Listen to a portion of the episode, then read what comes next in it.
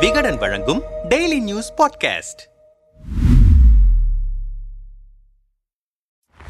காஷ்மீர் முன்னாள் ஆளுநர் சத்யபால் மாலிக் தொடர்புடைய ஒன்பது இடங்களில் அதிரடி சோதனை நடத்தியிருக்கிறது சிபிஐ. விவசாயிகள் போராட்டம் காஷ்மீருக்கான சிறப்பு அந்தஸ்து பறிப்பு அக்னிபாத் திட்டம் புல்வாமா தாக்குதல் போன்ற விவகாரங்களில் ஆளும் பாஜக அரசை கடுமையாக விமர்சித்தவர் சத்யபால் மாலிக். அவரை பழிவாங்கும் விதமாகவே பழைய இன்சூரன்ஸ் மோசடி வழக்கை தோண்டி எடுத்திருக்கிறது சிபிஐ என குற்றம் சாட்டுகின்றன எதிர்க்கட்சிகள். சத்யபால் மாலிக்கும் எனக்கு ஏதாவது நேர்ந்தால் அதற்கு பாஜக அரசுதான் பொறுப்பு என பகிரங்கமாகவே கூறியிருக்கிறார். நாடாளுமன்ற தேர்தல் நெருங்கிக் கொண்டிருக்கும் நிலையில் தேசிய அளவிலும் மாநிலங்களிலும் பாஜகவுக்கு சிம்ம சொப்பனமாக திகழும் எதிர்க்கட்சி தலைவர்களை கட்டம் கட்டுகிறது பாஜக என தொடர்ந்து புகார்கள் வருகின்றன. குறிப்பாக சிபிஐ அமலாக்கத்துறை போன்ற விசாரணை அமைப்புகளை தவறாக பயன்படுத்தி எதிர்க்கட்சி தலைவர்களை பல்வேறு வழக்குகளில் மத்திய அரசு சிக்க வைத்து வருவதாக பதினான்கு எதிர்க்கட்சிகள் ஒன்றிணைந்து உச்சநீதிமன்றத்தில் முறையீடு செய்திருக்கின்றன. அப்படி விசாரணை வலயத்திற்குள் கொண்டுவரப்பட்டிருக்கும் எதிர்க்கட்சி தலைவர்கள் யார் யார்? அவர்கள் மீது சுமத்தப்பட்டிருக்கும் குற்றச்சாட்டுகள் என்னென்ன என்பதை பார்க்கலாம். ராகுல் காந்தி இந்திய தேசிய காங்கிரஸ். இரண்டாயிரத்தி பத்தொன்பது நாடாளுமன்ற தேர்தல் பிரச்சாரத்தின் போது மோடி என்ற பெயர் குறித்து அவதூறாக பேசியதாக காங்கிரஸ் மூத்த தலைவர் ராகுல் காந்தி மீது பாஜக எம்எல்ஏ பூர்ணேஷ் மோடி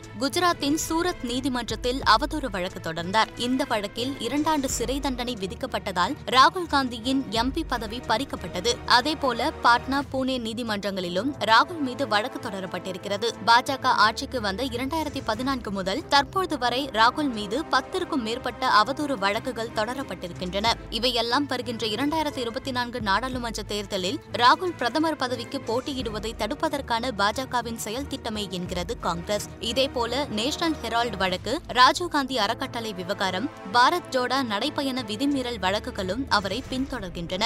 மணிஷ் சிசோடியா ஆம் ஆத்மி. டெல்லி அரசின் புதிய மதுபான கொள்கை விவகாரத்தில் ஊழல் செய்ததாக குற்றம் சாட்டப்பட்டு சி சிபிஐ அதிகாரிகளால் கைது செய்யப்பட்டார். ஆம் ஆத்மியை சேர்ந்த முன்னாள் துணை முதல்வர் மணிஷ் சிசோடியா. அதைத் தொடர்ந்து தனது பதவியை ராஜினாமா செய்த சிசோடியா டெல்லி திகார் சிறையில் கடும் குற்றங்கள் புரிந்த குற்றவாளிகளுடன் அடைக்கப்பட்டிருக்கிறார். இந்த வழக்கு தொடர்பாக டெல்லி முதல்வர் அரவிந்த் கெஜ்ரிவாலிடமும் விசாரணை நடத்தியது சிபிஐ. இந்த நிலையில் டெல்லி அரசின் ரகசிய தகவல் பிரிவான ஃபீட்பேக் யூனிட்டை ஆம் ஆத்மி கட்சியின் அரசியல் உளவு வேலைகளுக்கு பயன்படுத்தியதாக அவர் மீது மேலும் ஒரு வழக்கை பதிவு செய்திருக்கிறது சிபிஐ. அதேபோல ஆம் ஆத்மியின் முன்னாள் அமைச்சர் சத்யேந்தர் ஜெயின் மீது பண வழக்கு போடப்பட்டு அவர் ஓராண்டாக சிறையில் இருப்பது குறிப்பிடத்தக்கது. அபிஷேக் பானர்ஜி திரிணாமுல் காங்கிரஸ் ஆசிரியர் பணி நியமனத்தில் முறைகேடு செய்ததாக கூறி மேற்குவங்க முதல்வர் மம்தா பானர்ஜியின் மருமகனும் திரிணாமுல் காங்கிரஸ் கட்சியின் எம்பியுமான அபிஷேக் பானர்ஜிக்கு சம்மன் அனுப்பியிருக்கிறது சிபிஐ. அடுத்தடுத்து அவருடைய மனைவி உறவினர்கள் மற்றும் திரிணாமுல் காங்கிரசின் பிற எம்எல்ஏக்கள் தொடர்புடைய இடங்களிலும் சிபிஐ விசாரணை நடத்தி கொண்டிருக்கிறது. ஏற்கனவே ஆசிரியர் பணி நியமன முறைகேடு வழக்கு வழக்கில் முன்னாள் கல்வி அமைச்சர் பார்த்தா சாட்டர்ஜி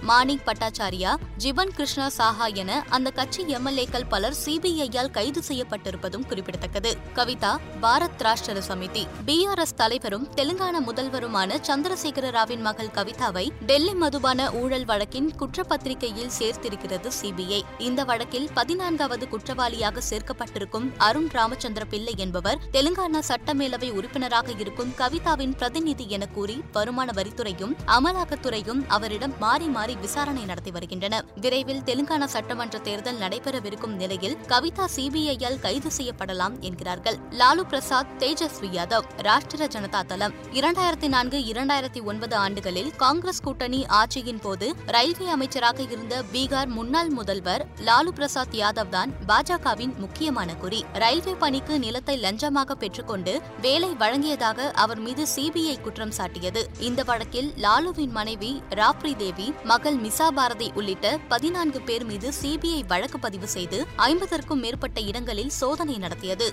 பீகாரின் துணை முதல்வரும் லாலுவின் மகனுமான தேஜஸ்வி யாதவையும் அழைத்து விசாரித்திருக்கிறது. தேஜஸ்வி யாதவ் குஜராத்தை தொழிலதிபர்கள் குறித்து சர்ச்சைக்குரிய கருத்து தெரிவித்ததாக கூறி அகமதாபாத் நீதிமன்றத்தில் தற்போது அவதூறு வழக்கு தொடரப்பட்டிருக்கிறது.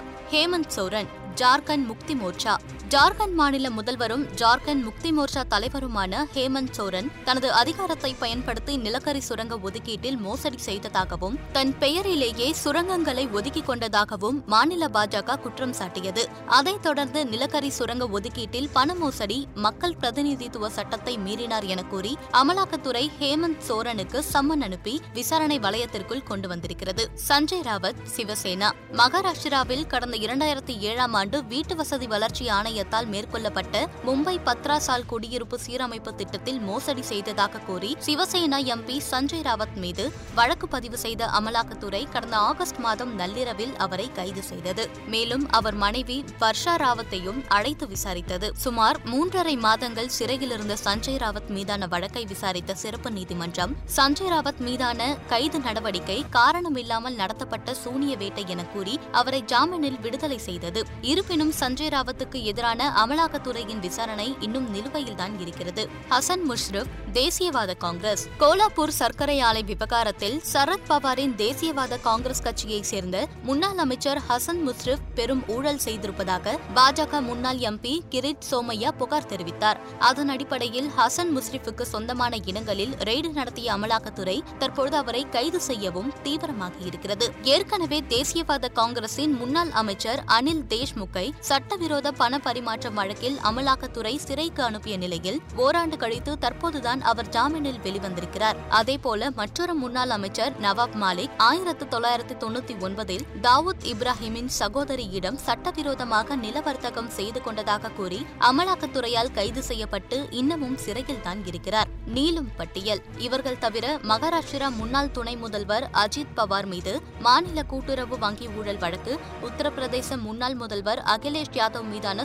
சொத்து குவிப்பு வழக்கு கர்நாடகா காங்கிரஸ் தலைவர் டி கே சிவகுமார் மீது சொத்து குவிப்பு வழக்கு ராஜஸ்தான் காங்கிரஸ் முதல்வர் அசோக் கெலாட்டின் சகோதரர் அக்ரசென் கெலாட் மீதான உர மோசடி வழக்கு ஜம்மு காஷ்மீரின் மூத்த காங்கிரஸ் தலைவர் தாஜ் மொஹிதீன் மீது நில ஆக்கிரமிப்பு வழக்கு கேரள முதல்வர் பினராயி விஜயனை குறிவைக்கும் தங்க கடத்தல் வழக்கு என மத்திய அரசின் சிபிஐ அமலாக்கத்துறையால் மேற்கொள்ளப்பட்டு வரும் வழக்கின் பட்டியல் நீண்டு கொண்டே இருக்கிறது.